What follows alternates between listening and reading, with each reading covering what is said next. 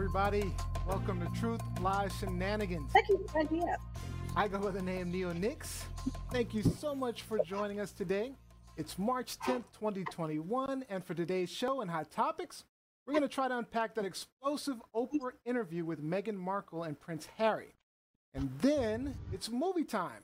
We're bringing back friend of the show, Micah Payne from Black on Black Cinema podcast, and we'll be going in on Coming to America and U.S. versus Billie Holiday. As always, stick around to the end for our game show, where Micah agreed to join us for some fun movie trivia. All right, now before we get into it, let me introduce you to my fantastic co hosts. Our professor, writer, editor, journalist out of Washington, D.C., Miss Lizzie Enders. What's up? What's up? Happy hump day, everyone. I'm doing well. My arm's a little sore. You know why? Because I got my vaccine yesterday. All right, yay, finally. Happy- happy. One out of four, one out of four. Arm's a little sore, but you know, that's expected with vaccines. It's not. It's the same as when I get my flu shot every year. Um, but other than that, I feel great. So excited to take the get the second dose, um, which will be on April sixth. So looking forward to that. Awesome. Oh wow. Nice. Are there People are already other, getting second doses. Any other feelings other than just the sore arm? No, like uh, tiredness and all that stuff?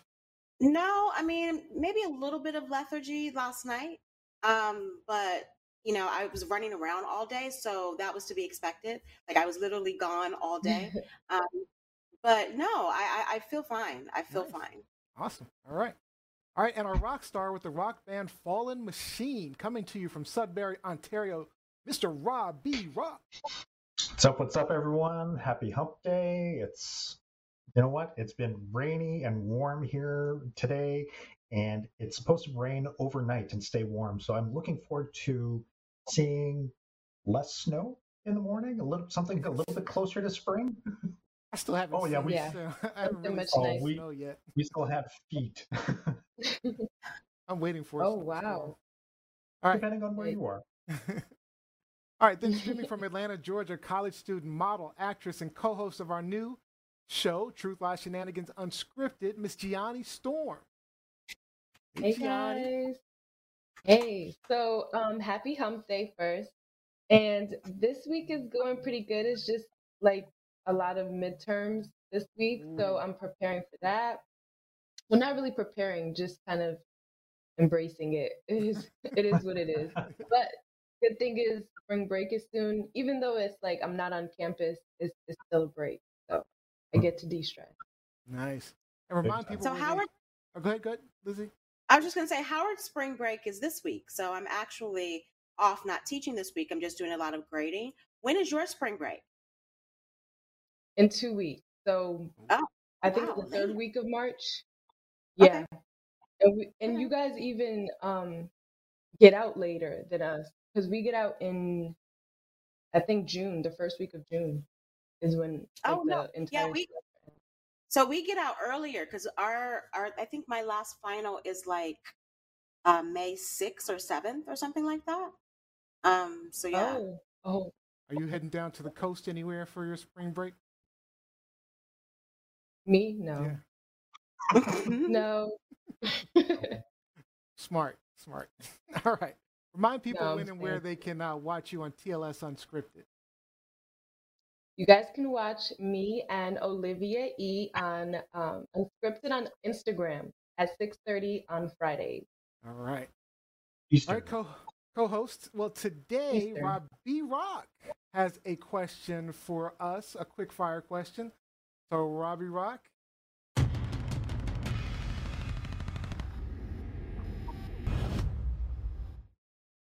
On International Women's Day, Burger King UK tweeted that women belong in the kitchen.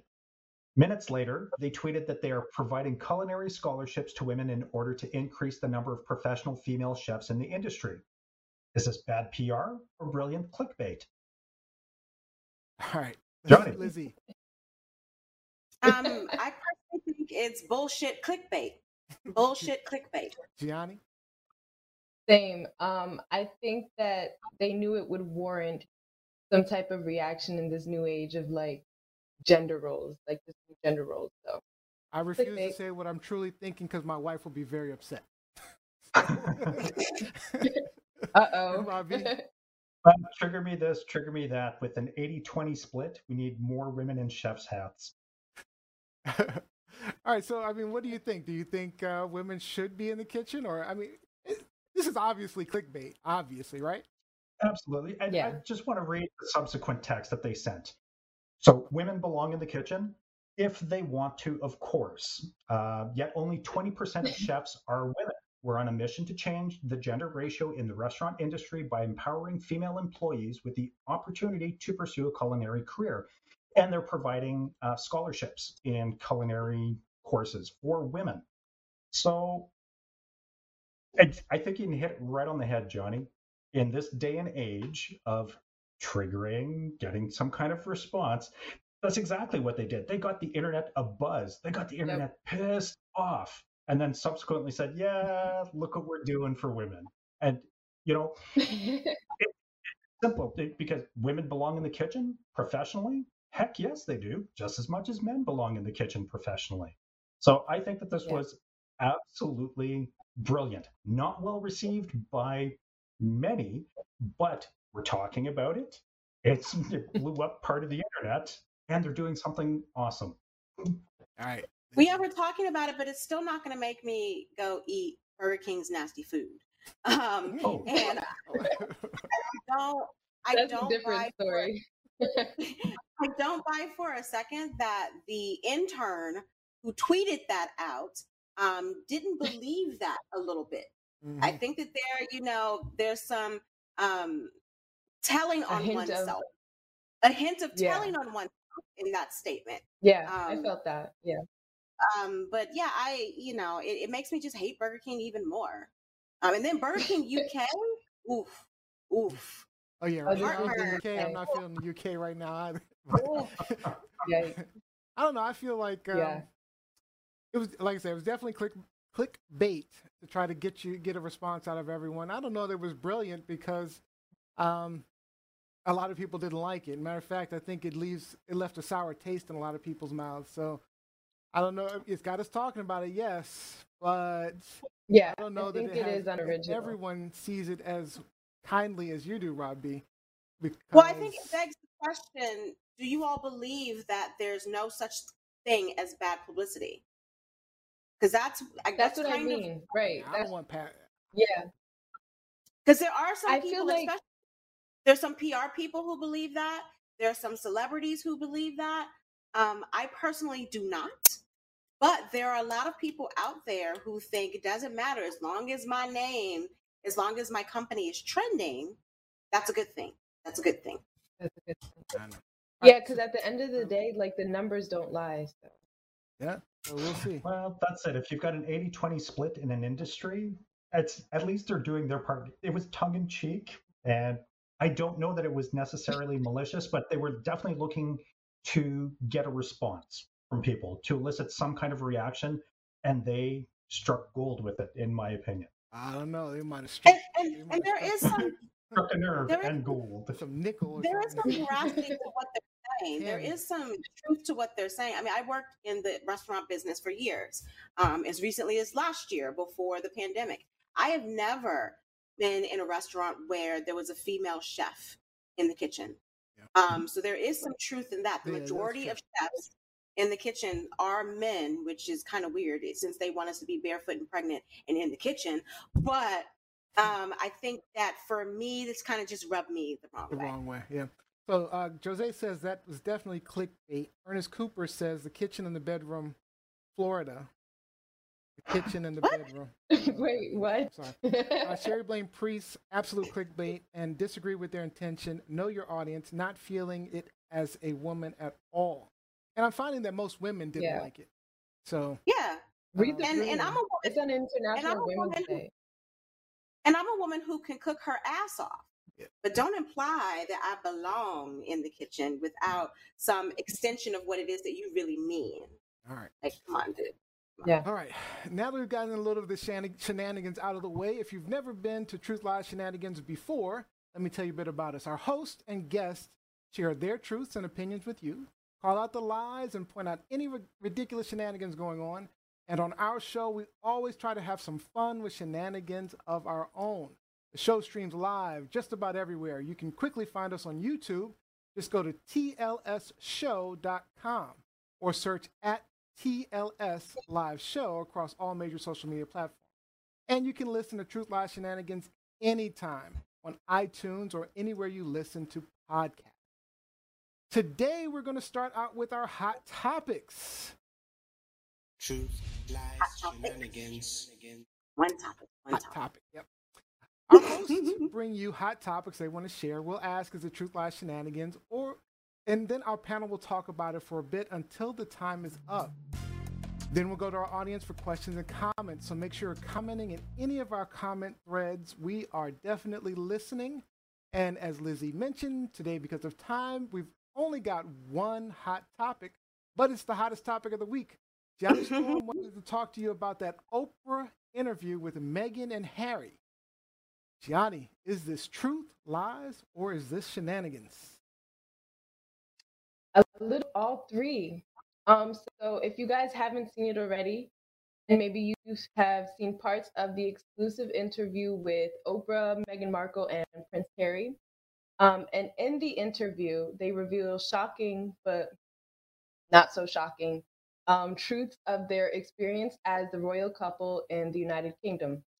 So discussions of racism, isolation, um, suicide, even from from Meghan um, revealing that she had thoughts of suicide, um, were and the unsupporting family were also um, topic of discussion. So before their departure, actually, the couple tried to make things work in their royal duties. Um, Meghan like kicked out um, and did the Australian tour, just like the their mother had did previously um, I'm sorry, not their mother, Princess Diana had did previously. There was a talk of lack of support from within the family, um, and like I said, references um, to attacks from the tabloid press and revealing details about depression and suicide. So since the interview, there has been references made to Princess Princess Diana's 1995 interview, references made on similar issues from both um, of the interview are now like the talk of the town. So my question is, does this remind you of Princess Diana's interview if you have seen it? Um, and thoughts on the Oprah interview between um, Princess or Duchess of Sussex, Meghan Markle, and Prince Harry. Actually, she's not the Duchess anymore, right? She she gave up her um her titles. Oh, really? Right? Why are they still addressing her as that? I didn't know that. Uh, maybe I'm wrong. I could be wrong. All right, let me let me show a quick clip of the uh, a, a, a promo of the show real quick.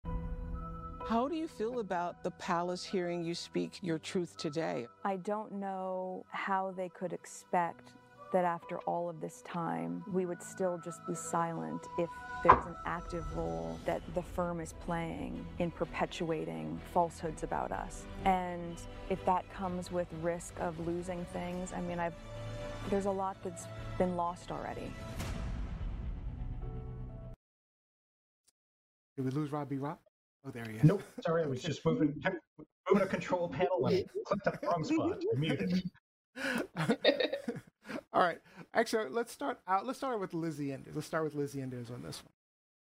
So, for in case you all didn't know, um, don't know, I am obsessed with monarchies, particularly the British monarchy, but also with uh, Monaco's monarchy with current now Prince Albert. Um, so I have followed monarchies, the British monarchy, Queen Elizabeth, Prince Philip, Prince Charles, Harry, and William since I was really, really, really little. Like I remember when I was five years old and my dad made me watch Princess Diana and Prince Charles's wedding and was like, this is history whether you agree with the monarchy or not this is history so i want you to experience this. So um, i have always been kind of in tune with what's going on. Um, am i surprised by what was revealed um, gianni in the interview? Some things yes overall no but some things i i was surprised by particularly the way or the abandonment of prince harry seemingly by his father and Buckingham Palace. But I think what was also revealed, aside from the obvious, what was also revealed in this interview as Meghan kept referring to the institution. Some people called it the firm, but I think she said the institution. It revealed how much power Queen Elizabeth doesn't have Mm-hmm. and how basically she's a placeholder at this point. And obviously, this is not um, a monarchy really that has any power. Like they're not ruling anything. But people still Mhm. think that Queen Elizabeth, you know, the last word comes out of her mouth, which was kind of exposed here. Um, because I think even Prince Harry said, not in the interview that we saw on um, Sunday, but in Oprah's subsequent clips from the interview, Prince Harry revealed that last year or before they left, he wasn't allowed, Prince or Queen Elizabeth wasn't allowed to see him. Mm. And so if she's the queen Loud. and making all these decisions, Mhm. then Yeah. what do you mean she wasn't allowed? So they kind of indirectly gave us, you know, a bird's eye view of what actually goes on and let us know that the monarchy is really like a corporation. Mhm. Like Meg- Mhm. Meghan said, the institution, it's a business, family or no family. Um, but I've been, I've been talking, I'm curious to see what you all have to say, your Yeah. opinions about it, because I have been, you know me, I have been talking about this yeah, yeah. since the end of since Oprah was like gave the send off. Like, okay, see you tomorrow morning where we get more clips. But I've had a lot to say about this, and I've been kind of disappointed with some of the discourse that I've seen regarding specifically Meghan. But I'm curious to see what your opinions are of the interview and some of the things that you got from it. I like the way they called out the press in England and the tabloids because those tabloids are crazy. I mean, and the tabloids here we have tabloids. We've had the Inquirer and a bunch of other the Star magazine and those tabloids. Eh, people don't take them for real, right? Eh, They just don't. But over in the UK, the tabloids are like literal news over there. They they really follow that stuff. And so when you're putting out all these different tabloid stories and these lies and things like that, and you know, you can tell um, when we when she was talking about the firm and and um, that that whoever that is has some connection to uh, the tabloids and the press and some of the story that gets out there. Um, and the fact that you know they, there was no protection, but they really called out you know the press, and then you had other people. You know, there was a few people who, um, like Piers Morgan, who's always That dogged, Bama, who's always that Bama. yeah, who's always dogged her. her um, you know, and that's he's, He said he had a relationship with her. yeah, it's So you know- and that and that that's the gist of his anger. That's why he has had all of this vitriol towards her because apparently before she even met Harry, you know, he had met her, um, thought he had befriended her, probably even wanted her, if mhm, you will. mhm. And then when she met Harry and started dating Harry, she kind of cut him off. Um, as we Yeah. now see with the, for good reason. And he just got so pissed about that. And ever since that moment, he has had nothing to say about nothing good to say about her. It's been incessant ha- attacks over and over and over and over again. And So, I, yeah. I've, I've, Yeah. and it, this has been a continuous narrative in those tabloids is that they say that she was using Harry for notoriety, right? And even I saw I was reading an article yesterday where they said that she was using Harry by doing this interview. I mean, Harry is a grown ass man making his own decisions, and she was the one who f- was forced to enter his world, not the other way around. You know, a- and you know, and if you look at what ended up happening um, by him being cut off, they were basically broke by I mean by rich people standards, but you know, Well, living I mean, in he He Tyler said he was Perry's thriving house. off of what his mother left him. Yeah, I mean, he Prince still had Diana's Right. money. I, I think like the said, biggest in rich the biggest standards. revelation from that was not necessarily just being cut off financially, but also being told that neither No you security. nor your wife nor your son will have Security. That that I mean, that that's like- blew my mind. That's like That the president. That's like Joe Biden's children not having security. Being telling we know Joe Biden's children are not going to have security. I mean, why not? Because especially when you already know they're getting attacked daily, and getting threats daily, more so than any other person in the royal family, uh, because of the race issue. But um, I do want to get Robbie's Rock's thoughts because you know he is he lives in a um, what is it? What is Canada? It's a he doesn't live in a, it's a. Commonwealth, right? A Commonwealth of England. Oh. Commonwealth. Yep. Um, Commonwealth. And, and you have the queen on your currency. You have Queen Yeah, Elizabeth Queen on your currency. so the Oh, royals are somehow connected to you.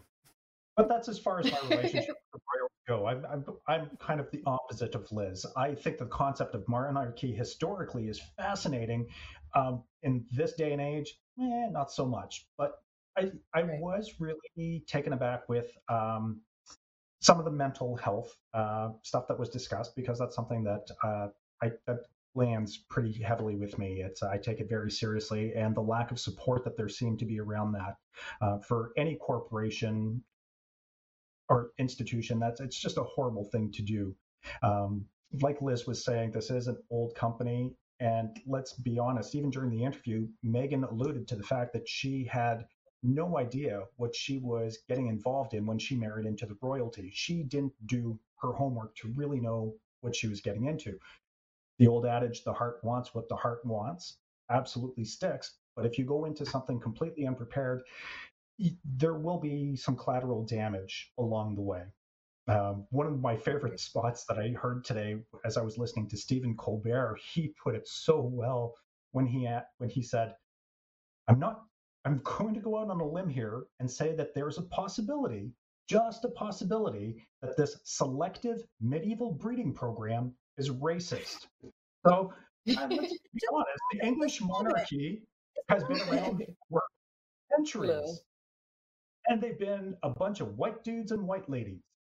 I don't see that changing. They're not in any real position of power. It's I'm glad that you know this has a happy ending because apparently if you upset or sadden the English monarchy, um, you're cut off. If you were to upset, say, a prince from the United Arab Emirates, you might just disappear Yeah, that's true. Yeah.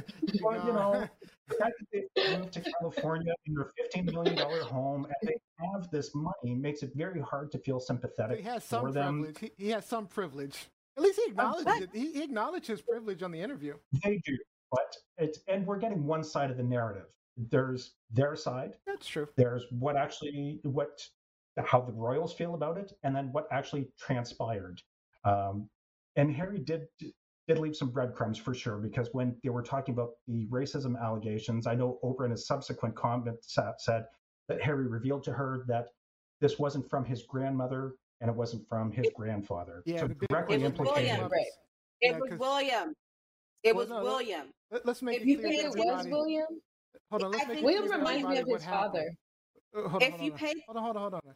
So let's make it clear. So what came up in the interview was that they said that there was a meeting that Harry had with members of the royal family who said that there were they were questioning what color uh, Archie would be and how that would affect things. So that's that's an important thing to note is that they they questioned how you know if he was going to be dark skinned, light skinned, or what, and that, that was a big issue. How could he possibly ever? And who was it? That was a question. So go ahead. Lizzie. I, I, I 100% believe it was William. If you pay attention to once Harry came into the interview, Mhm. he barely mentioned William. He was quick to call out his father, especially when he noted that his father stopped taking his calls, Mhm. that his father, you know, he felt abandoned by his father, Mhm. that when he went to his father to try to say, We need help, and he was just met with silence, he was quick to call that out. He was quick to say, even in the interview, that he didn't really blame his grandmother, that he was still very close with his grandmother, that he talked about her a lot. But then when Oprah started asking about his relationship with William, that's when he got a little cagey. Mhm. That's when he kind of stiffened up a little bit and was very vague. And when Oprah kept pressing him, because she asked him twice, she asked him the first time, he declined to answer. Then she followed, Mhm. came back again towards the end of the interview and asked him, Who was the source? Who said to you? Who asked you about or questioned what Archie's skin tone would be like? It's either his And brother or his said- father. It's definitely either his brother or his He- father. But he said, I don't he think it's his said, father. I can't reveal it. It would be too shocking. Yeah. Well, it wouldn't be shocking about Charles. We already know now he what he did Right, to that's what I'm Diana.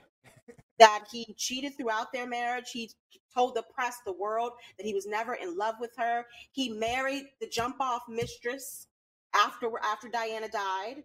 So, um, yeah, I think I think it was William, and he was trying to protect William. He didn't really talk about William a lot at Mhm. all. Mhm. So I think it was either William on his own or a combination of William and that um, I'm trying to be nice with my my words here. Um, William and his wife Kate. I'm just going to call her his wife Kate. Kate. All right, Gianni, we have a few more seconds. Do you, do you, um, wh- what were your thoughts on the whole thing?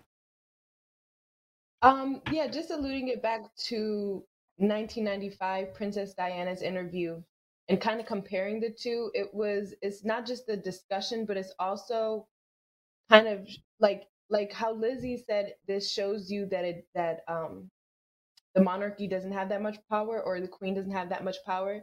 And I feel like back in the day when Diana did that interview, it was a it was kind of a hint of that as well, because I think that if I'm not mistaken, that Queen Elizabeth didn't like that Diana did that interview and was so transparent in her experience and stuff.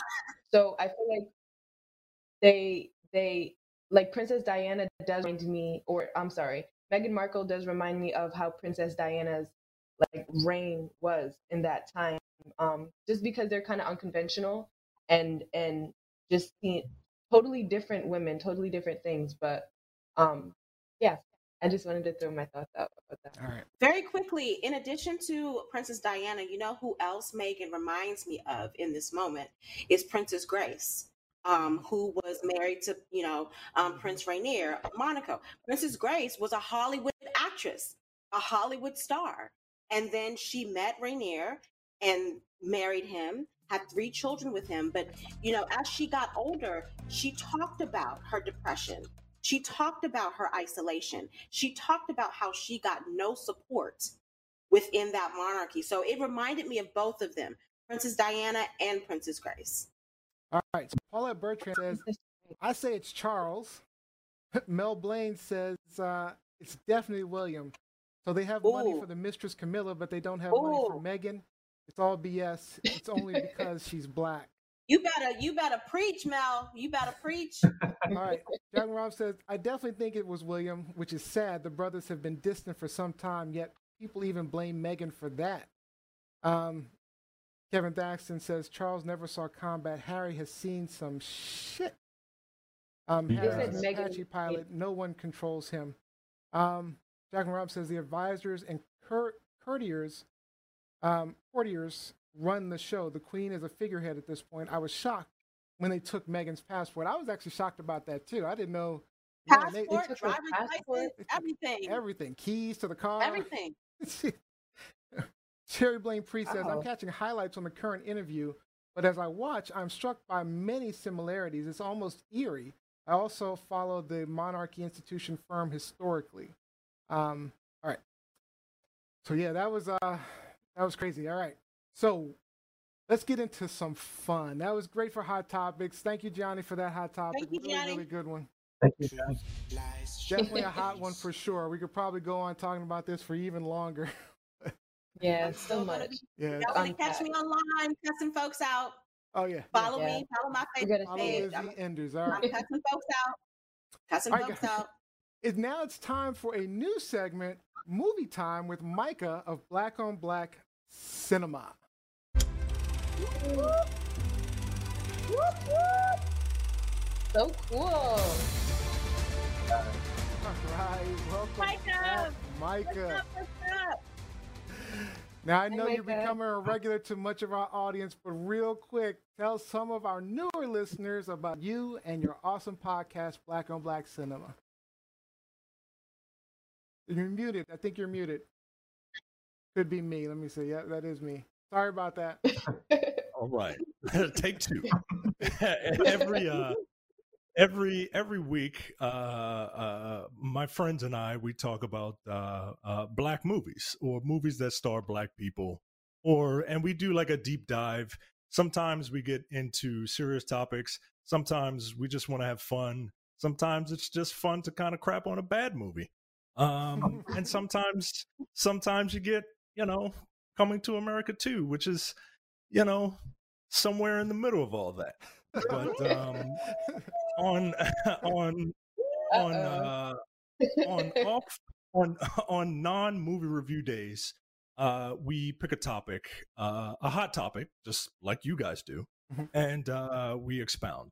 So that's that's that's us. Nice, nice, nice. And you also Nice. uh, you're also one of the hosts on uh, Nerd the Nerd Apocalypse podcast as well. So Yes, the Nerd Nerd Apocalypse. Podcast. We uh we talk about uh all, all things pop culture uh, uh, and uh, let's see what's going on in the Cool. back there. That's definitely nerdy, definitely nerdy. We love it. Ah, We love to that see is it. Like so I said. weird. I just All spotted spider pigs toys. back there. That's Spider pigs. Yeah. He's got spider pants. That's nerdy. All right. All right, let's start things off with Coming to America 2, the sequel to the 1988 Coming to America 33 years later. Uh, let me play the trailer real quick and then we'll break this thing down. You must heed my words before I'm gone, my son. now, you will be king. But the throne must pass to a male heir. Hakim, it appears you have a son. He must be found. Prepare the royal jet. We are going back to America. Oh, hell no, your majesty. Come on! I'm back. Say it again. Feel right in this mother. Feel good in this mother.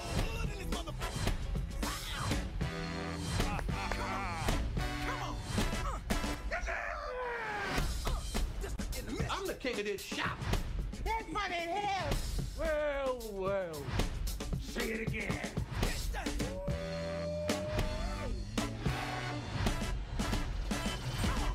It is so good to see you. Well, I be damn. Look who done come up in here. Hey, it's Kunta Kinte and Ebola. Famine and Nelson Mandela and Winnie. Those hungry babies with the flies on the face. Hey, oh, oh, oh, oh, that's too much. Now you stepped oh, over the line. Now we won't be talking that kind of shit about the hungry babies. You going to get out of my chair. Politically incorrect. So what you doing back here, Hotel Rwanda?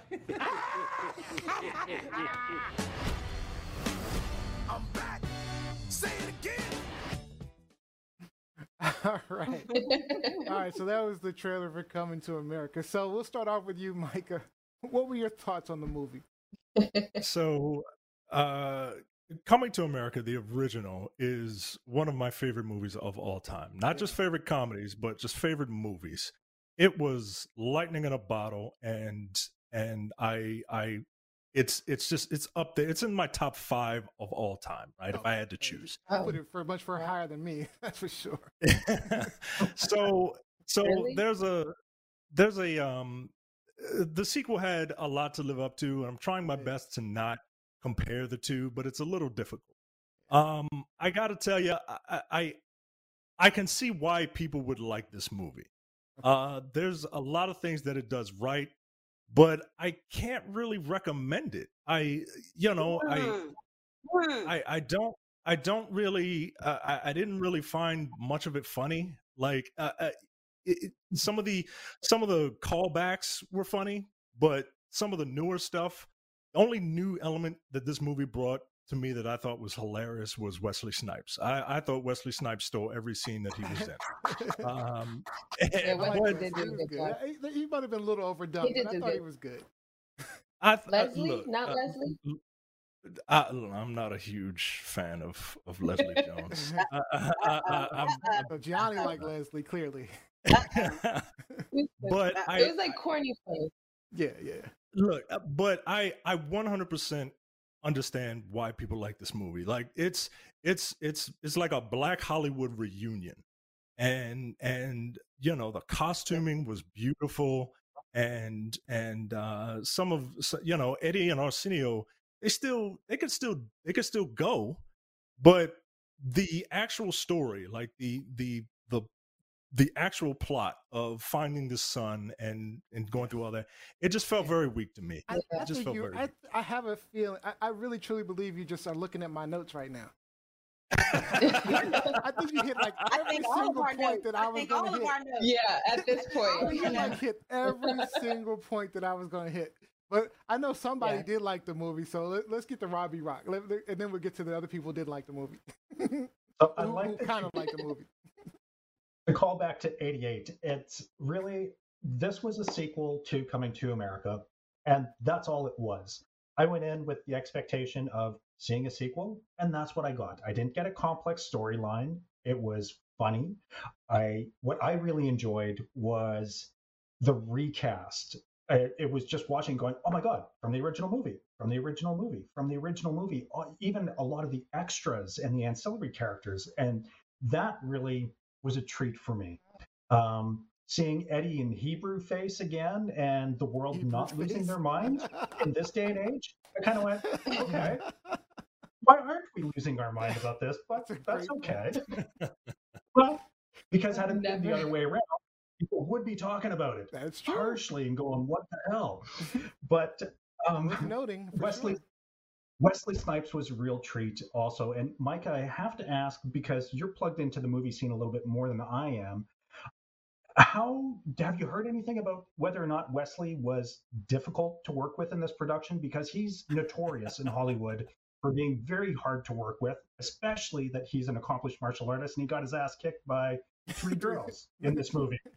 So you are you are you are correct he is uh he if if wesley snipes does not want to work he you will know but i i but i haven't heard anything and i think it's because uh everybody looked like they were having a good time making this movie They did. That's true.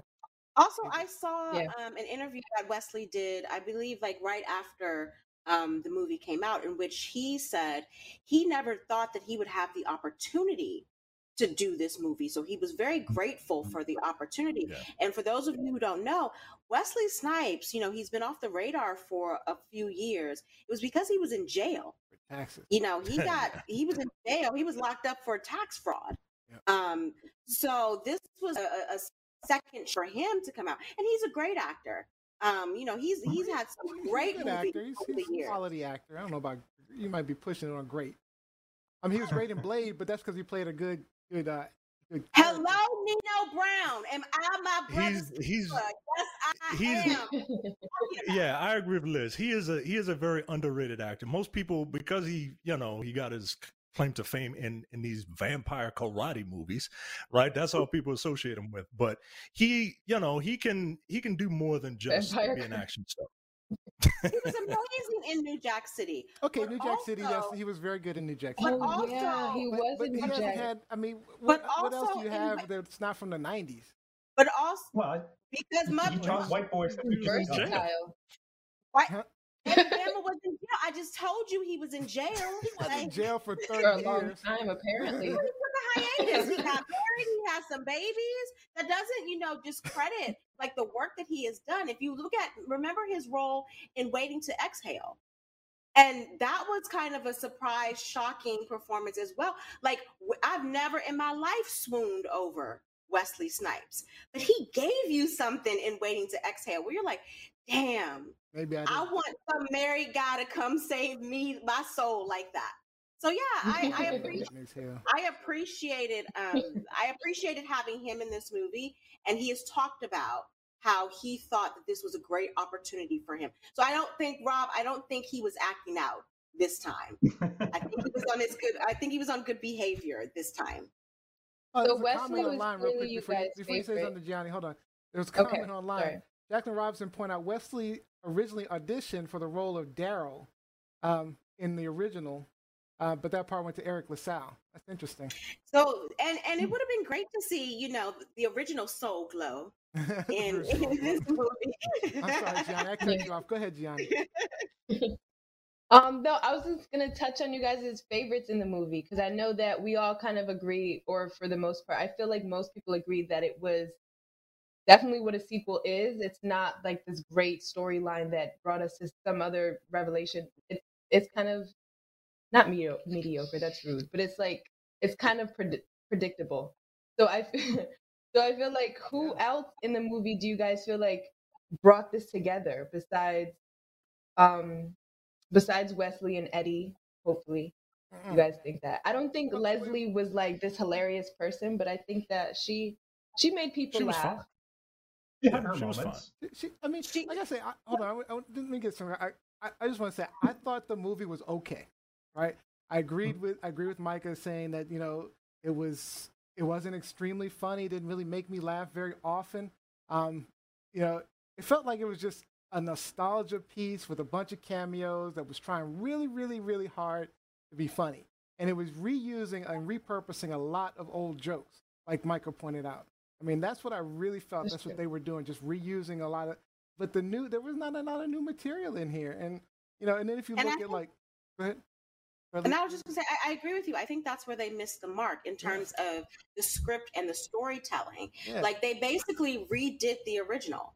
Right. Um, in which I, in going into this, I weak. expected a new story. yeah. I expect, like there were, like you said, there were elements, there were moments that I enjoyed, there were moments where I laughed, but I was expecting a new story, not the same old, same old. and the screenplay um, was by Kenya Barris, who did Blackish and uh and Oh, Black, AF. Black AF.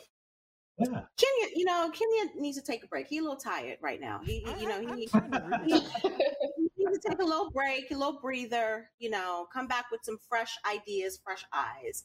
Um, But the, But- the screenplay was also the screenplay was also done by the two guys who did the original, plus Kenya Barris. So Oh, yeah, it was the three of them. Louston and uh, so it just you know there's a lot there's a lot that um that we can kind of pick apart and we do it on the the latest episode of black on black cinema like there's this kind of half-assed uh feminism uh, Oh, story yeah, that they're was trying to thing. They do really didn't go into but they that. didn't Right. but they didn't yeah they didn't it How was so? it was it was so Changing the rules about monarchy.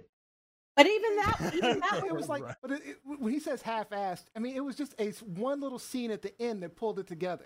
I don't want to say what But happened, even- but I'm just saying it was one even- scene that pulled it in. But they otherwise it wasn't addressed. But even that was even that little half-ass effort, in my opinion, was hypocritical. So Michael talked about how he really wasn't or isn't a fan of Leslie Jones. Um, I was disappointed in her portrayal in this movie. It Oh, was you- almost oh as if Yeah, it was almost as Yeah. if she was The a ghetto black girl. that was bad. ghetto black girl based That on was bad. prison to the point where when Eddie Murphy first, Eddie Murphy's character first referenced her and trying to remember how she could possibly be, and we're doing a little spoiler here, how she could possibly be the mother of a child that he reared, he referred to her as a boar. He was just like, you know, I just remember a Oh boar being, and so A being wild attacked boar. by a a boar. point. I didn't even And I'm that. just like, uh, okay. So now Yeah. we have this obvious, you know, and the fact that you outspoken had to be drugged by her to be to sleep with her. exactly. Like, So we're Right. I talking mean, about it's- this outspoken, dark-skinned black woman, and this is how you write her into the script. That's a good Like point. I, I didn't like actually that. hadn't- I I didn't like envisioned that. that. That's a good point. I didn't like that part of it. Yeah. Um, Yeah. I will say this though: the young man who played. Let me look up his name again because I just lost it. Micah, help me out. The young man who uh, played Jermaine Fowler the son. Eddie Murphy's son. He's from the area, y'all. He's from PG County. Whoop, Yeah. whoop, whoop, whoop. He's Really? one he's a local uh, he's a local Nice. comedian he's a local kid so I, I i appreciated that you know seeing some local talent up there um just for my quick take i'm with um gianni i'm with micah i'm with neo i thought it was meh Yeah. meh meh Yeah. We got um we got some comments online real quick because we got to get to the next one. I see um we have Naomi Nip fifteen on TikTok just sent us a bunch of fire. So thank you, Naomi. Make sure you follow her. Um, we have we have uh so Mel Blaine says they could they could have come up with a better storyline than Eddie getting date ra- date rape. i mean that's what it was right Yeah. like that's what it was like, i mean come on Jacqueline Robinson Like, says, I, I- love the actress who played the eldest daughter. I expected her, I expected her to take the throne and Yes. record it. Yeah, I think that would have been a better storyline to me. She was beautiful. Um, So yeah, wasn't, the actress wasn't her was time, though. It The wasn't the time played- in the monarchy for that change to happen. The cha- so Yeah. change is announced, but change is to come. The action, the actress who played the middle daughter is Eddie Murphy's daughter. I believe Mm-hmm. she is the youngest daughter of Eddie Murphy's five five children with Oh, his wife, really? ex-wife Nicole. Yes, um, that's his. I think that's the Oh. youngest daughter. Yeah. With the glasses. Yep. hmm Yeah. hmm Um, so George Fournier says, unfortunately, sequels rarely live up to expectations. Um, let's see. That's true. Uh, Jasmine Rob says, I actually enjoyed the movie. Please check it out for yourselves. I had no idea Wesley could be so Yeah. funny. So apparently, people really like liking Wesley. Thank Um, you, I thought he, Jackie. I thought he, Thank he you. had a good. I thought he had a good performance. I'm just, you know, it, it was Wesley. it was still like overall it was lackluster. I think um, actually the best performance was probably for me the little the, the young girl who was trying to take. How about. Teyana Taylor? Ugh. yeah. Ugh. no. I mean, I don't know who She didn't have Teyana. I don't know who. Teyana Taylor is. She I, was I don't know who that is. No, She no, I, I know she oh. was. I know. I'm talking about the actress. I, I don't know Oh. who she is. Oh, Apparently, yeah. she's a singer. Um, I don't know ma- what. He's also married to a, a former NBA player, Iman Shumpert. Um, that's his Okay. wife. Yeah. Oh, okay, okay. I just, um, I just, I, I don't know, I- don't know her singing ability. Uh, but uh, no, don't, don't, don't sing a Prince song. Don't sing yeah. a Prince song. Please don't. She was, she the But? Micah, guess Oh, what? she did sing part of it, yeah. Got, she just got cast to star as Dionne Warwick in the Dionne Oh, wow. biopic. Yes. Oh wow. Really? Okay. All right. Wow. Now there is a, Yeah. is a slight resemblance there, but I don't Yeah, I know can if she has it. the act, I don't know if she has the acting chops for that. But there's Yeah, that's definitely my a concern. resemblance there.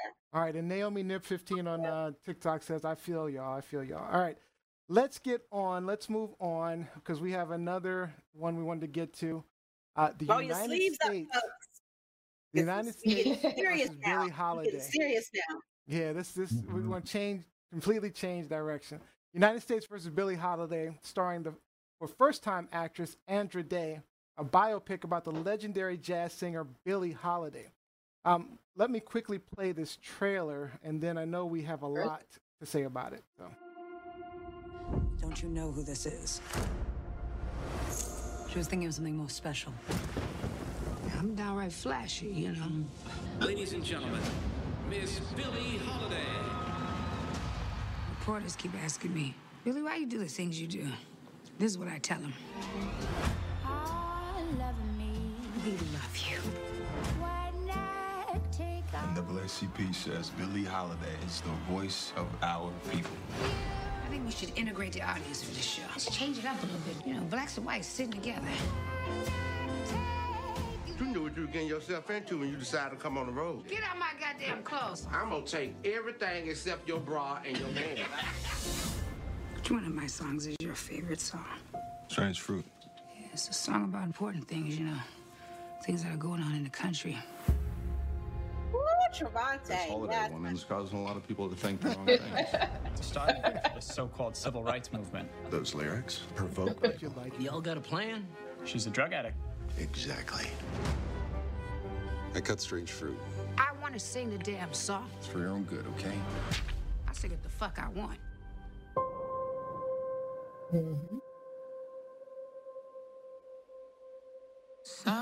Southern trees Get her off that stage. bear strange fruit. Me sing nowhere. No clubs, no money, no nothing. You gotta understand, baby. Right now, I'm in a situation. But you said we could beat this, Billie. I need some now. Blood on the leaves. You're like a hammer. Come right back and it hit harder than before. She's singing it for all of us. Ain't no other Negro star bold enough to do it. Black bodies swinging. I'm being followed. I'm not gonna cower to no fizz. In the southern breeze. She's made something of herself and you can't take it because she's strong, beautiful, and black. Strange fruit hanging from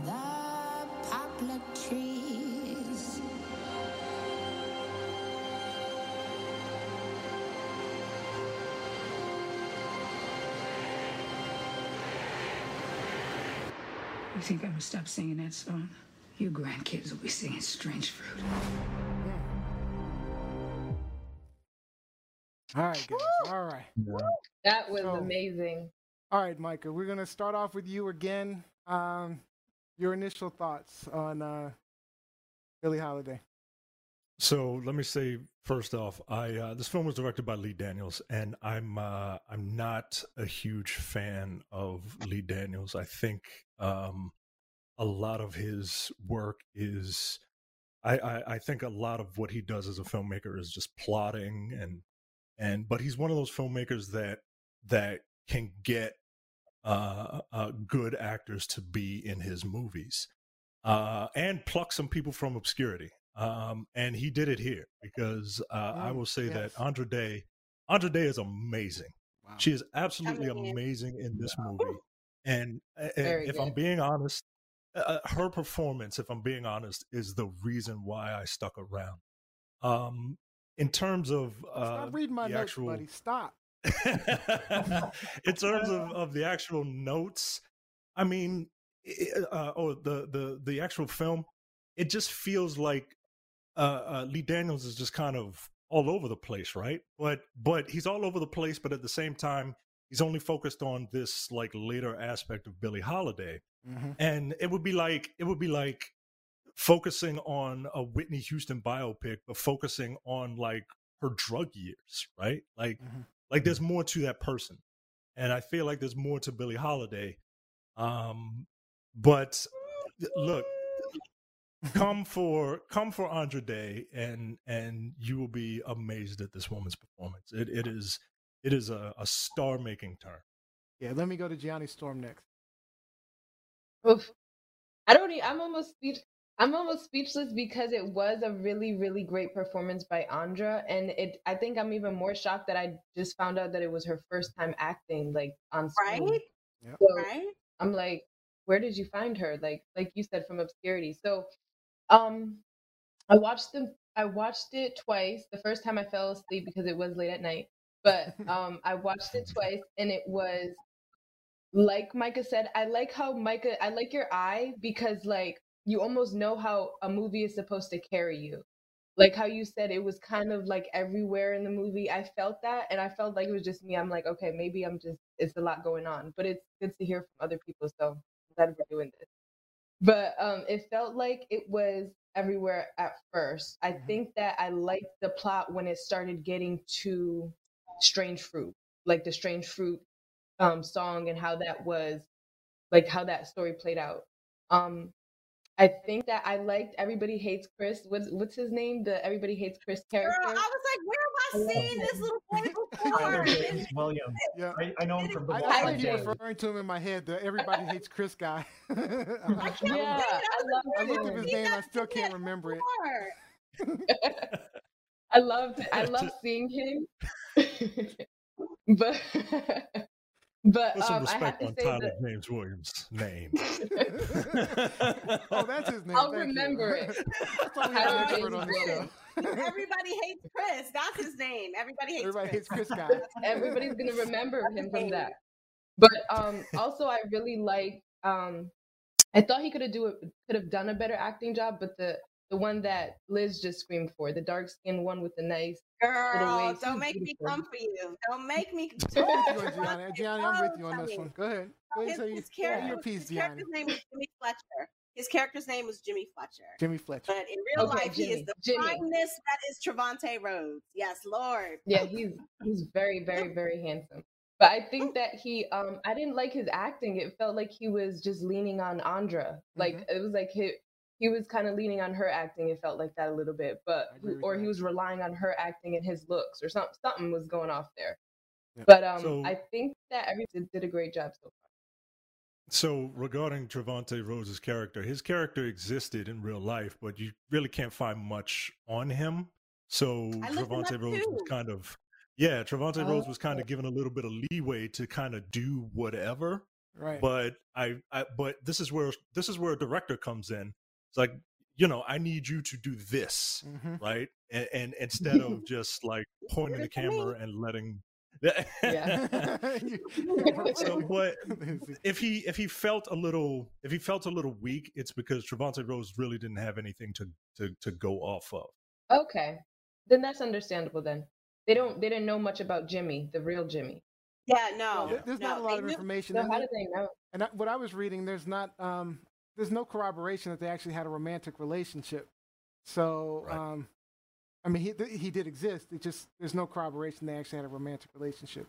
All right, Robbie. Oh, Um, this is a movie that landed. Uh, it's, it's a powerful, powerful piece of cinema, and I recommend that people take it in. I enjoyed a lot of the cinematography, just as far as flipping back Yeah. into some of the black and white, some of the grainier footage, then hopping into a modern HD. So it covered the gamut, and it was it was relevant to what was happening in the story. Um, I learned a lot uh, about Billie Holiday's story from the movie, and I watched it last night with my wife. And today, uh, during my breaks and downtime, I did some fact checking. I did a little bit of research into this woman's story, and other than being a beautiful, a, g- gifted singer, I really didn't know anything about her. And this was uh, it was another real history lesson for me. Uh, Garrett Hedlund playing Commissioner uh, Anslinger. Uh, he always plays lawmen so well. That sh- that shitty lawman. He plays that shitty character so well. Except for when, Anslinger- except for when he was in Four Brothers with Marky Mark. Except for when he was in Four Brothers he with Marky Mark. was. I knew I seen him. I I, was I wondering where I saw him before. Is that where I saw him before? That's good. Wow, He really played that fed. That's a good movie, by the way. I like Four Brothers. my favorite. Yeah, no, ahead, and that's, I, I think that he played that that, that uh, Harry Anslinger character very, very well as far as his relentless persecution, just targeting this poor woman and making her the figurehead of something that it wasn't, and strange fruit. Man, talk about Yeah. a powerful, powerful song. Like, and historically, I can appreciate why Billie chose to sing this song because it needed to be sung, and I can appreciate, not appreciate, I can understand why the American government felt so threatened and scared of this eh, during this time period because Because they wanted to keep And- and- lynching and- black and they went people. after That's why. God damn, I didn't yeah, like understand it, it. yeah, like it's it's such a powerful, powerful movie. I, I would recommend anyone to watch it because it uh, it lands. You're, you're gonna laugh, you're gonna cry, you're gonna feel. Yeah, you are gonna feel Yeah, alive. absolutely. Um, Yeah. Lizzie, you mind if I go before you? I, I just want to. All right, Dad. All right. So I think the movie was great. I mean, but it was all about, as Micah Micah said, um, it was all about Andra Day. She was captivating. I mean, it reminded me of Training Day with Denzel. Right? Sometimes there's movies that are just In her okay. element. Because Den- the- Training Day was an okay movie, but Denzel made the movie. Right? The same thing with this Don't- movie. Andra Don't Day. sleep I mean, on Ethan I, Hawke. I Don't watched sleep it. on Ethan Hawke. I watched it three times, did well, good, and a yeah. Yeah, like you don't even remember who was in Training Day. Halfway remember. Ethan Hawke. I don't know if it's Ethan Hawke, but I'm just saying. but but in this, but I watched it like three Eva times. and Mendes. Her, she, you just like oh, Yeah. you can't help but watch her and see her face, her facial expressions, the way she talks. I mean, I felt like I knew she owned it. Billie Holiday. It was so raw. Yeah. I felt like I really got to know who Billie Holiday was through Andra Day's performance. So, I mean, and then I The watched I watched The Lady Sings the Blues, and no, that was more of a performance art. I mean, it was a good performance by Diana Ross. Andra Day embodied, you know, Billie Holiday, and that was that was really what. It's really all about Andra Day. You have to watch it for that performance, and she better win an Oscar. Go ahead, Lizzie. Sorry. Yeah. So I absolutely loved it.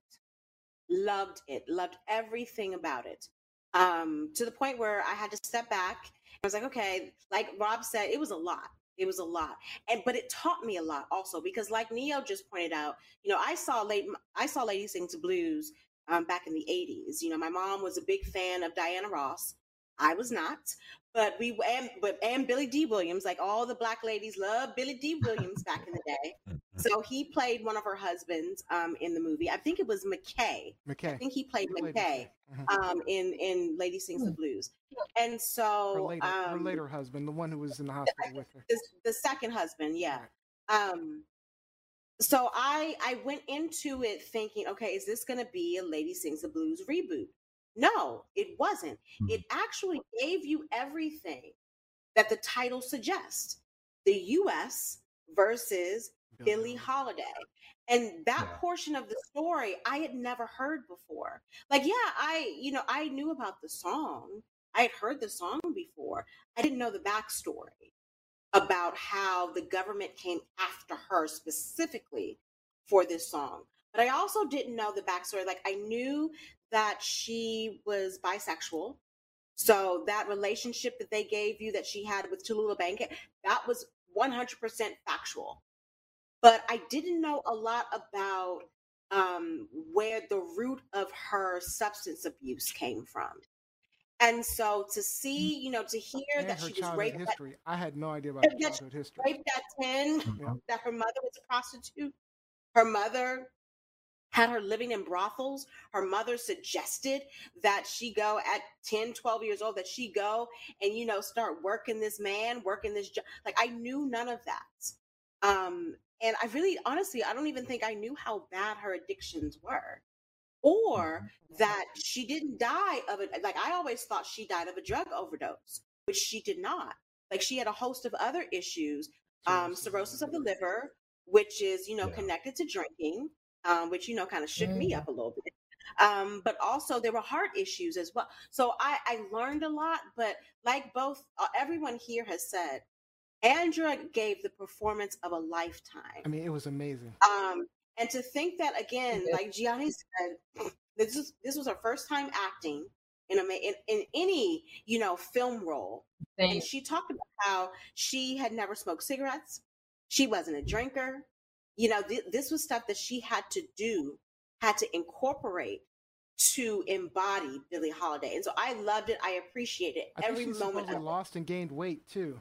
Yes, uh, she lost. She said she lost like fifty pounds. Yep. I think. Yep. Um, I mean, I loved she every was- bit of it.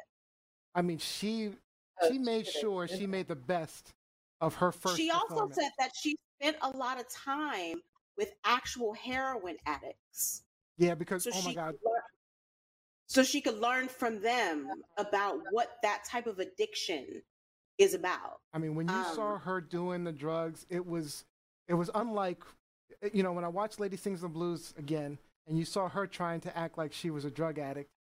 It wasn't what a drug addict looks like.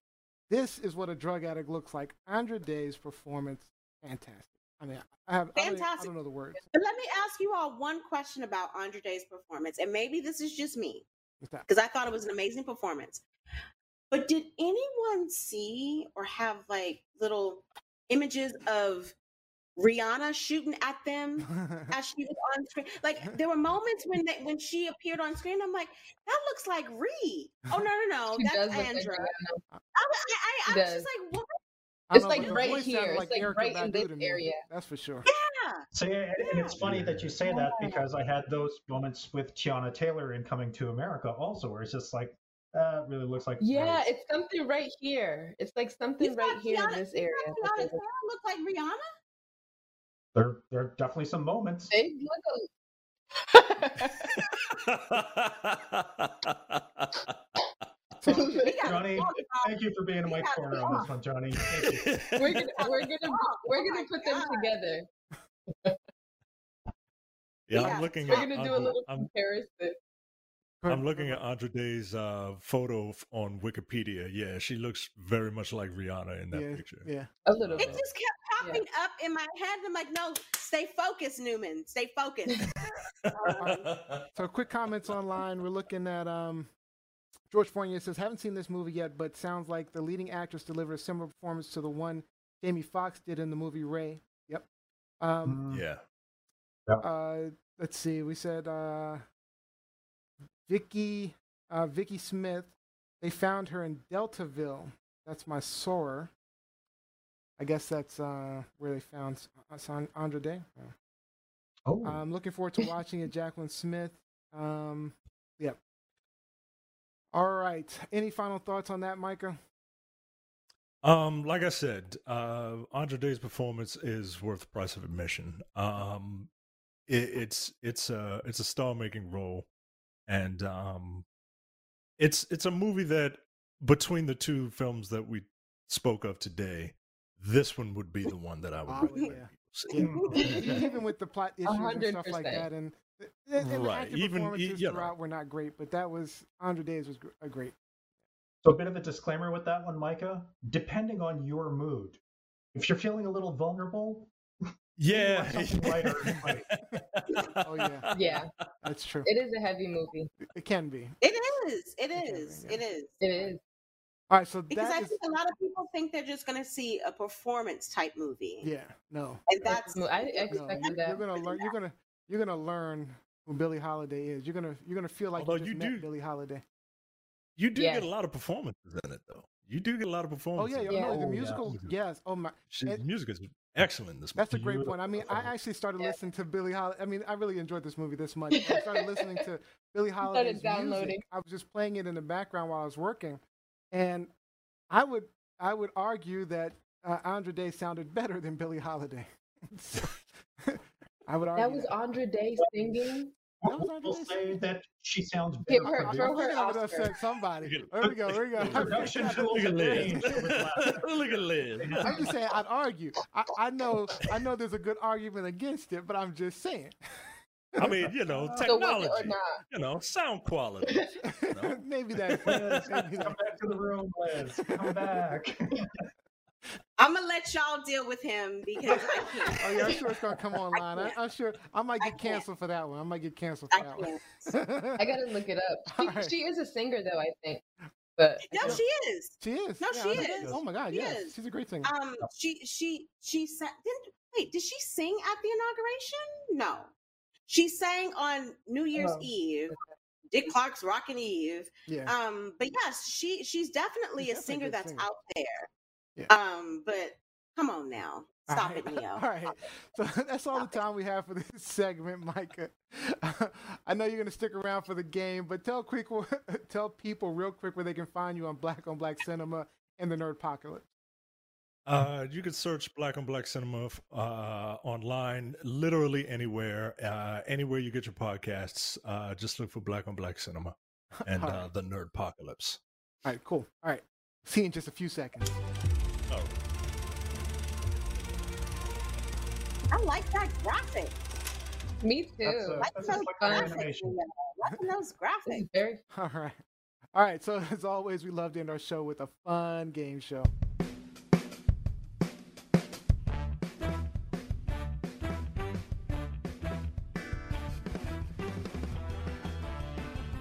All right. Oh, let's see. It looks like uh, something's off on my. Can't see it. All right. Let me see if we can get Mike up in here. Yay. All right. Yeah. Micah, talk to me. Can I hear you? uh, hello. All right. Good. I can hear you. All right, for some reason this graphic thing is off center. All right, let's see if we can get it back on center. Micah, you need to host an award show. You have a great voice. Or you Oh. know what? He needs to do like um like have his own radio show. Like have you ever thought about taking over in in the aftermath of Melvin Lindsey and doing the Quiet Storm on WHUR? Ooh, the Quiet Storm See? on W There you go. WHUR. That's yes, why he does podcasts. you're All right. prepared. so today's game is movie trivia, and I'm going to make it even harder for the rest of our crew because we have Micah, the film expert. Uh, no, no. I, I have terrible recall, so we are all on a level playing field. All right, let's see how we go. All right, really simple. We'll go around the horn. I'll ask the question uh, and give you the multiple choice answers. Your, if you answer correctly, you get a point. Person with the most point wins the game and gets the final thought for the end of the show. All right. So let's get started. First question goes to Lizzie Enders. In the movie Back to the Future, what year does McFly travel back in time to? Is it 1945, 1950, 1955, or 1960? I'm gonna surprise you all. I have never seen, I've never watched Back to the Future. Oh my God. None of them. None of them. None of them. and I can't Oh, tell you why. I, because because I am an 80s child. Okay, so I can't tell you why I glossed over this movie, skipped it. I've seen every other 80s movie except this one. But But I'm one. going to I'm gonna say 55. Is that Oh, right? look Ron? at you. You get it Look correct. at that. Nice. Good guess. Way to guess it. All right. Lizzie definitely gets a point. Oh, by the way, this trivia is brought to you by BuzzFeed. All right. This is for Robbie Rock. In Clueless, Cher was wearing a dress by which designer when she was held up? Was it Armani, Alaïa, Versace, or Comme des Garçons? Oh. Come on, Rob. Come on, I am Rob. clueless about this movie. You're so clueless about the Clueless movie. I am. uh, given the time period, I, I'm gonna say Versace. I'm guessing that's wrong, but let's see. That is incorrect. It's a lie, a lie. All right, Rob V. Rock. It is All a right. lie. It It's is. lie, It's a lie. It's a lie. It's a lie. All right, lie. Gianni Storm. Oh, you get an easy one. Look at this. In Coming to America, Prince Akeem and Semmi take jobs Yo, working come at on, yeah. knockoff Come company. Uh-uh. We we What not company having was this, that? Neo. We not taking this, Neo. McDonald's. No. Was it Walmart, McDonald's, Chuck E. Cheese, or Blockbuster Video? It was McDonald's. McDonald's. That is correct. that is correct. Right. No, watch. I get something about Citizen Kane or something like that. Exactly. Close, close. All right. Where did Oh. Kevin's family travel to in Home Alone? Was it Pat? This is for Micah. Was it Paris, New York, London, or Los Angeles? Oh God. Um, I'm gonna. Come on, Micah. I know the second. I know the second one was New York, right? So the first Micah. one had to be Mhm. like Paris, right? We we we we we we Michael. Yes. All Uh, right. I was about to say. all right, Yes. all right. My wife would have. My wife would have killed me. Correct. know. Okay, the only one who got one wrong was Robbie Rock. All right. All right. Mm, What is the name? This is for Lizzie Enders. What is the Why are you name? giving me movies that I already know? what is the name of the villainous Toy Story.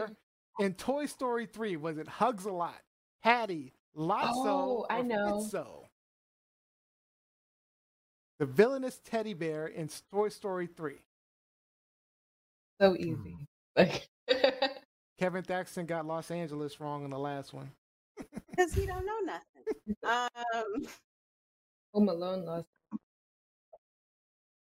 Patty? Patty? That is incorrect. It was Lotso. Lotso. Lotso, I'm not- Lotso, Lotso. Give me movies I haven't Incorrect. seen. Incorrect. All right. Next, Robbie Rock. You should be able to get this, Robbie Rock. In Yeah, yeah, Batman yeah. Returns, Selina Kyle became Catwoman after what happened to her? She was mugged by one of the Penguin's henchmen. She witnessed a crime and wanted to take revenge. Her boss, Max Shreck, pushed her out of a window. It was never really explained. Out the window you go. Out the window. Max Okay, Shreck pushed yeah. her out the window. Let's see if that is that is correct. Correct. And found by Hey, Kitty Rob. All Cat. Robbie's on the board. Robbie is on the board. All right, this is for Gianni. Gianni, what is the name of Jeff Goldblum's character in Jurassic Park? Was it Dr. Elliot Grant, Dr. Max Donner, Dr. Ari Richards, or Dr. Ian Malcolm? I'm trying to go back to age six right now, like and trying to remember. like what the heck? Um. Ooh. Okay. Let me just guess. Easy. Easy. I'm Lizzie's trying to like, see if "Oh you my guys are God, spelling it with your eyes. Dr. Elliot. Oh. ooh, Okay. You got Um, Dr. Elliot Grant, Max the second Donner, one. Ari Richards, or Ian Malcolm? Oh, Dr. Malcolm Ian or Malcolm? Ian Malcolm. That is Sorry. correct. Man, yes. man, you need to Yes, all you need to play the Gianni lottery. In the lead. Look at you. That was my clue. Oh, this is a great one for you, Micah. Thank you, Liz. Oh my, That was- it was on, man. All right. What is the name of the Oh, nice. cheerleading team? This is so damn easy. Oh my god. come on, Easy. you that Oh my Gabrielle God. Union's character Isis is the captain of in Bring It On. Was it the Wildcats, the Uh, Clovers, the Knights, or You the know how Eagles? nice I am, Michael. You could smoke it. You could smoke it. just giving it. I, am assuming the only can't thing you can smoke. expert points. I'm assuming the only thing you can smoke is a, is a clover. There you go. Clovers is your final answer.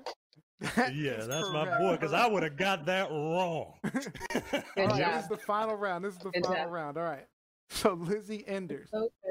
In Mean Girls, the Plastics performed a dance to which Christmas song at the Winter Talent Easy. Show? Was it Rocking Around the Christmas Tree, Jingle Bell Rock, All I Want for Christmas Is You, or Last Christmas? Mean Girls. All I want for Christ- all I want for Christmas is you.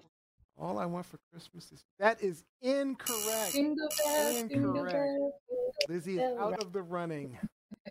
But see, I've been helping everybody else. Oh That's what a good host do. I thought you. I thought you would know it.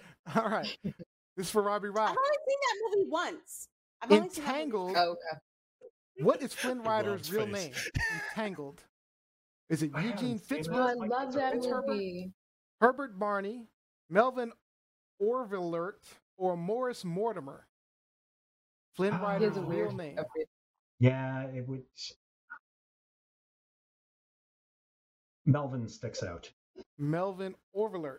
That is incorrect. Incorrect. You are She out of made the fun of running his as name. well. So it comes down to Gianni Storm and Micah Payne. All right, let's see what we got. All right, what is the name? This is for Gianni Ooh, Storm. I what is the name of the magazine that Miranda Presley was editor in chief of in Devil's Wears Prada? I know who. I know. I know. Lizzie should know this one, right? Was it Mode, Runway, Elegant, or Fashion? The name of the magazine. Uh, I wanna say Presley, editor-in-chief. Elegant. Elegant. But I, I don't know. But I think it's Is that your guess? yeah. Mm-hmm. Elegant. Yep. Elegant is incorrect. It was runway. Runway. So that is incorrect. All right, Micah, you can take it Michael with this one. Micah. All right. You can take it right here, Micah. Take it all. Okay. Oh my God. if you don't get this one, No. there's South something Korea. wrong. South Korea. South, South, South Korea. It's South Korea. It's South Korea. All right, let me read this. In Black Panther, T'Challa and Nakia traveled to which country in search of vibranium being sold on the black market? Japan, Brazil, South Korea, England. You say South Korea. That is correct. Oh, All right. correct. All right. Mike, Michael I'm just gonna say, I got some easy questions over there. easy questions. All right. All right, Michael. Well, you're going to have to stick around for the final thought. So hold, hang out just one second. We're going to some shout outs in. We're going to keep you around for that too, as well. All right.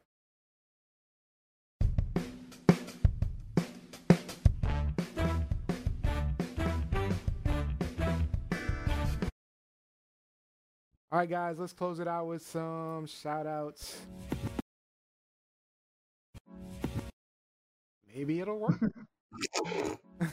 We He's the master of suspense. Guess it's one of those days, you know. All right, let's bring Micah back in, get some shout outs in. All right, shout outs. Let's start with Gianni Storm. Shout out. Um, shout out to um Oh, well shout out to Micah because shout out to Micah. This is one of my favorite segments. I love breaking down movies and I love that you have an entire podcast dedicated to black movies. So shout out to you, Micah. All right, Robbie Rock. Thank you. All right. So, shout out to yesterday's birthdays.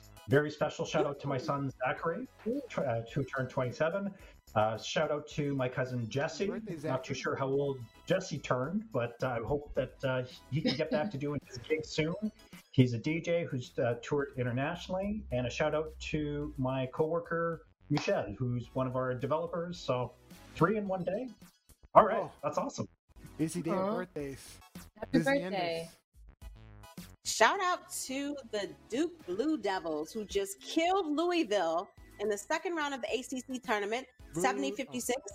Um, Duke has had a horrible season, but if they win the ACC tournament, they get an automatic bid to the NCAA tournament. So, whoop, whoop. Let's go, Blue. Let's go, Blue. All right, no comment. My shout out is to my beautiful wife. She was online today listening in, so great comments today as well. It was a lot of fun. All right, Micah, Any shout outs? Uh, like to uh, shout out uh, all the people that I do podcasts with uh, Jay, Tiara, Andy, Brad, uh, all those fine people. Uh, shout out to you guys. Thank you for uh, having me on. Thank you for putting up with me uh, you're three awesome. months in a row.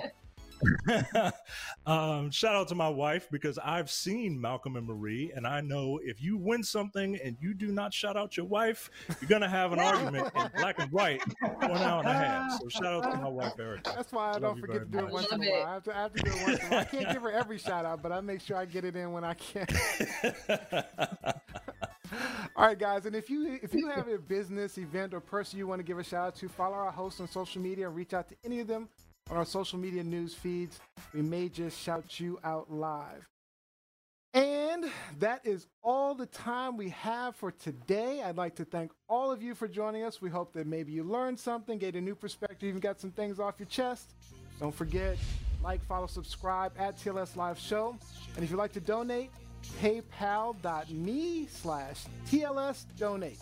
Now, if you missed any of today's episodes, subscribe on YouTube to catch clips and replays. And don't forget to subscribe to the podcast on iTunes or anywhere you listen to podcasts. Our next live show is on Sunday, March 14th, 4 p.m. Eastern, 1 p.m. Pacific. And we'll have up and coming singer, actress, and social media influencer Olivia Griffin. And Friday night, 6:30 p.m. Eastern Time. Don't forget to check out Gianni Storm and Olivia E on TLS Unscripted. And our winner, our winner for the final thought of the day is our guest, Micah Payne of Black on Black Cinema Micah. Podcast and the Nerd With Apocalypse. easy movie questions. With easy movie questions. he did get some easy, Easy win. Final thought, Micah. Um, thanks uh, again, guys, for having me. Uh, really appreciate it. Um, to all of you listening out there, uh, go to thenerdpocalypse.com.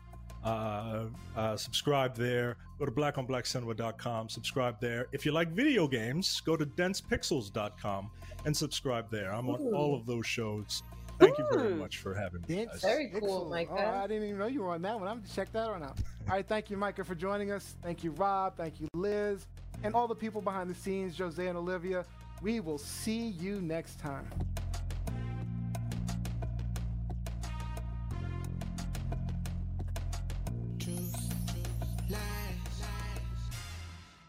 Shenanigans. Shenanigans.